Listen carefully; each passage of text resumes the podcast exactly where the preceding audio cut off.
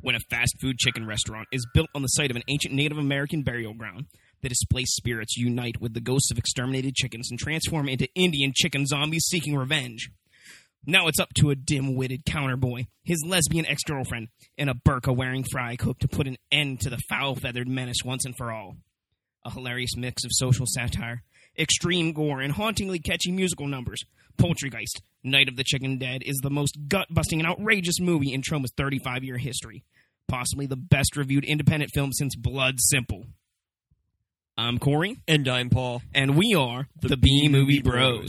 Here we review B movies to the best of our abilities. Sometimes we get off topic, but randomness is a gift. This week, on what is actually our uh, final week of Bird Month, we bring you the 2006 epic film Poultrygeist Night of the Chicken Dead. Woo. This is another film out of the Troma library, which uh, we're, we're getting more and more acquainted with on this show. So, you heard what the back of the exclusive three disc collector's edition DVD had to say. Let's dive right into this shit with our take and our technical difficulties, top and bottom three. Want to start with the uh, top three? Why not? All right, I'll go first. For number three, this movie makes fun of both liberal protesters and conservative big business owners, and doesn't even pretend to have a moral lesson. I really like that fact. I love when movies have absolutely no moral lesson. Number two, boobs. Enough said. Number one, the lines in the songs and the dialogue are actually really clever. I was impressed. Number three, the brutality that happens after 68 minutes is fantastic. There's blood everywhere, limbs getting chopped off, things getting bitten off, chickens popping out of places where they shouldn't pop out of. You know, for a gorehound, it is just beauty. It is a blooming flower. Number two, the general's chicken transformation. You know, I've seen a lot of movies with transformation sequences. I know one of the most famous ones a lot of people talk about is uh, an American Werewolf in London, which does have a nice transformation sequence. It is it is brutal. It's got the bone crunching and everything else, but there's just so much more with the General's chicken transformation. It's brutal. It's violent. It's clucking awesome. And number one for me actually happens to be the jokes, but namely the character names. Within this movie, which takes place at a fast food restaurant, we have characters such as Wendy of the fast food chain Wendy's, Arby from Arby's, Carl Jr. from Carl Jr.'s and Hardee's. We've got Paco, Paco. Bell. Yeah, Paco Bell. Hmm, I wonder what he could be making fun of. Couldn't it be Taco Bell? Not at all. We've got Denny of Denny's. We've got Hummus, and we've got Jared, formerly of Subway. Yeah, that was actually really clever.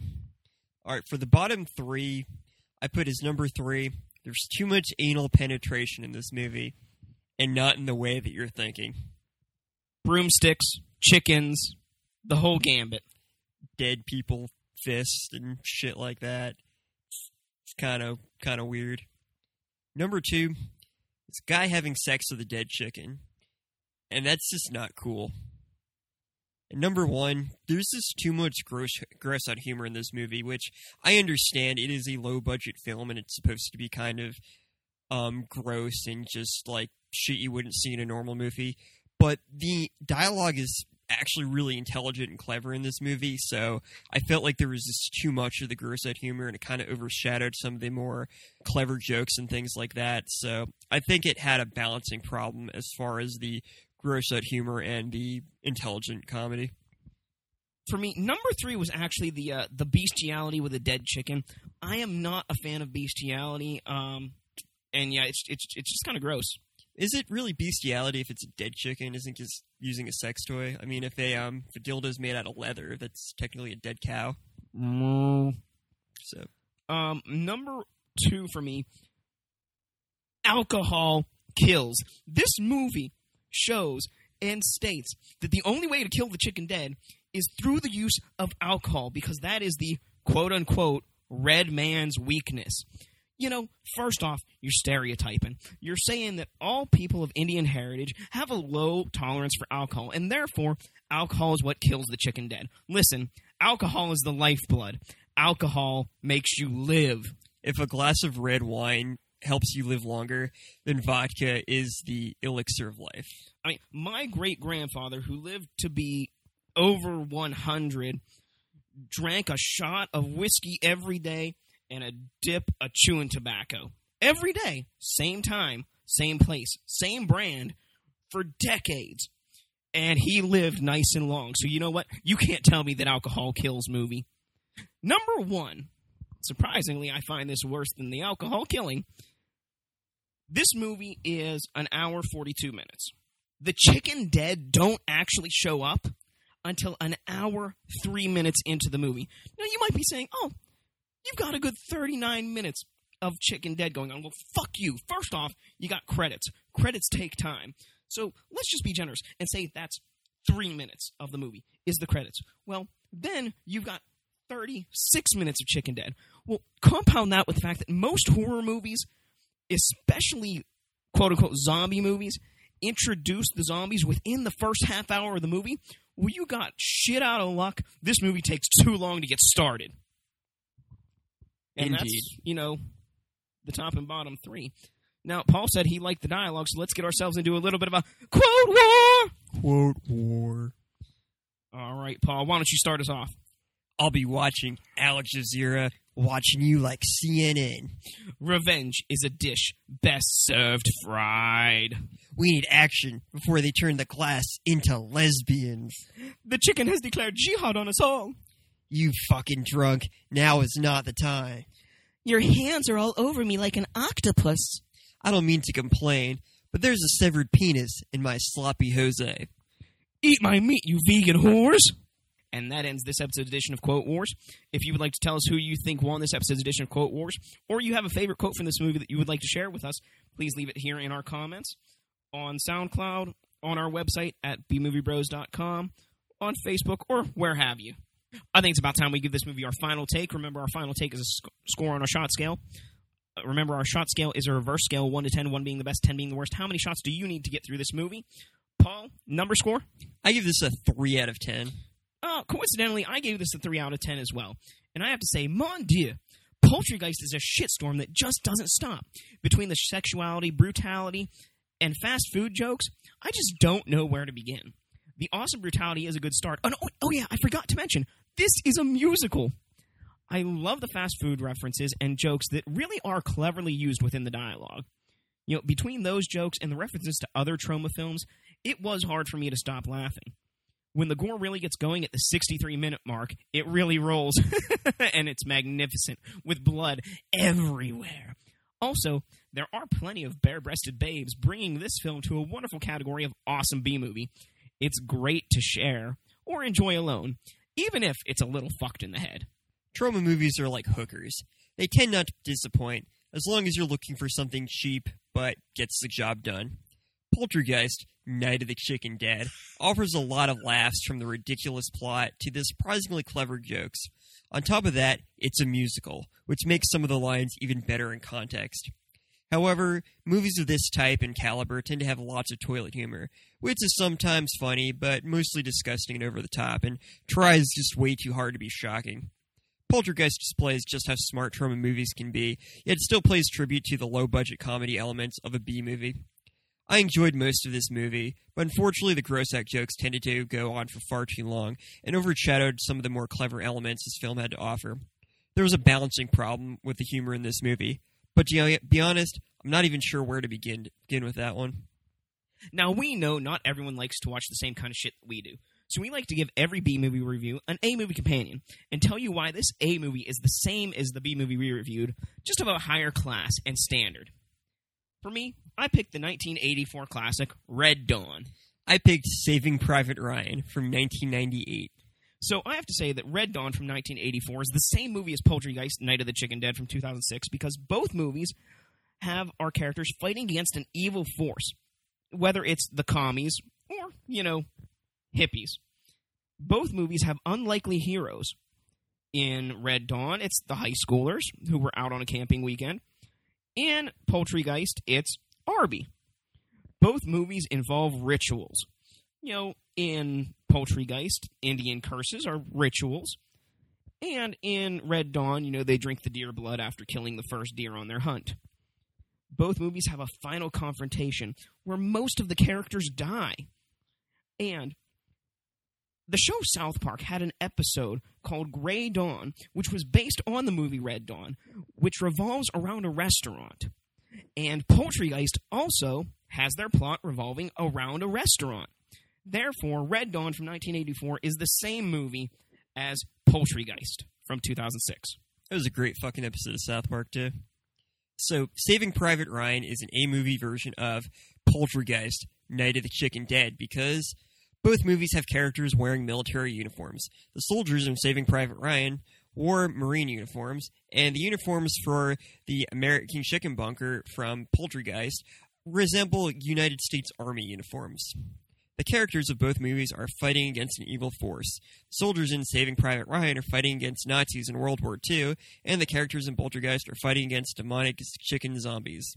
There's a giant battle at the end of both movies in which most of the main characters die, and at the end of both movies, even the most cowardly of characters shows bravery during the final battle. And there you have it. If you want to watch an A movie version of Poultrygeist, check out Red Dawn from 1984 or Saving Private Ryan from 1998. Now I think it's time for everyone's favorite part. It's time to find out how to drink away the flick. Drink away the flick. Come on and grab your drink. Let's drink away the flick. Bum bum bum bum. I'll give you some drinking games for the movie, and then so shall Paul. Number one, every time a song starts, take a drink. Number two, whenever there are boobs on screen, take a drink. Number three, whenever you find a fast food joke, whether it's a name, a pun, or anything else, take a drink. Number four, anytime there's anal penetration, finish your drink. And number five, of course, because it is bird month, anytime someone uses their bird, take a drink. Oh my. Every time someone takes a shit, take a drink. Every time you hear a fast food pun, take a drink. Every time there's a reference to another Troma movie, take a drink. And every time sex is either implied or blatantly referred to, take a drink. And those are your ways to drink away this flick. Now, I think because this is a musical, we have to give an honorary mention to the best song of the movie. I believe it was Fast Food Love. I believe the same thing. That one just kind of summed up the whole movie, and it was by far the most catchy. It was the most catchy. It had the the best written dialogue, actually, of the movie within that song. It was That's saying of, a lot, too. full of fast food jokes. It had more tits than any other song. And really, that's what it's all about. and really it was the most songy of the songs. A lot of the other stuff was really gimmicky or like kind of geared towards a certain character. Where I know this was the love theme for the movie, but it actually felt like a song. It didn't seem forced like every other song in the movie did. Yeah, no, I agree. That one was by far my favorite. It's really the main one I remember th- remember from the movie too. Well, I think we should rank all four movies again, like we did last week. Yeah, last time we uh, had some technical difficulties the first time we recorded this one, so because we love you guys, we re-recorded it and we're putting it up this week, only one week late. So for me, number four this month was Night of the Were Rooster. There was no fucking Were Rooster on screen, motherfucker.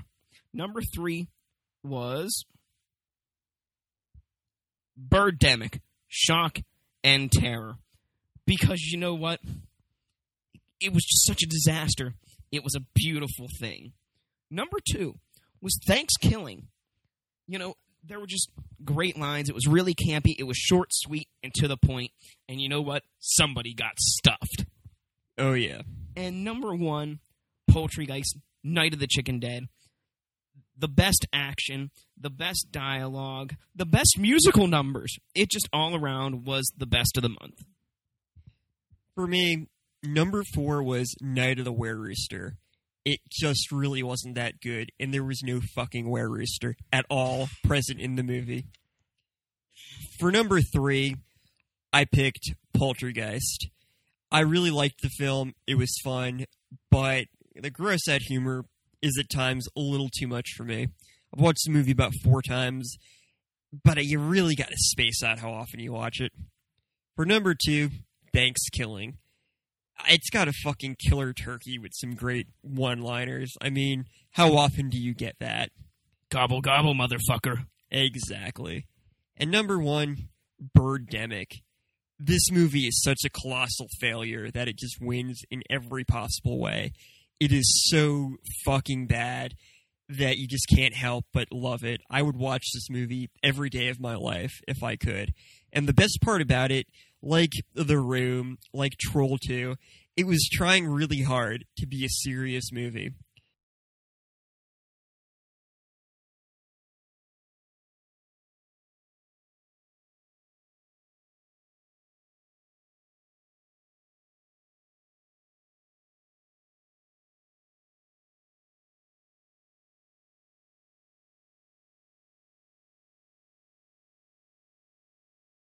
And it was just so inept that it completely failed to be serious at all and it was just so magnificent it goes down in the legends of so bad it's good movies and i just feel honored to have been able to watch that that colossal failure If you have any questions, comments, or concerns, you can leave them here or on our website at bmoviebros.com. For anything in the Pittsburgh area, that, which is where we're from, you can check out our friends over at riversedgepgh.com. If you would like to join us next week, we'll be heading into December with Christmas month. We'll be starting it off with the 1974 slasher classic, Black Christmas. So until next time, friends, be brave, be alive, be back next week.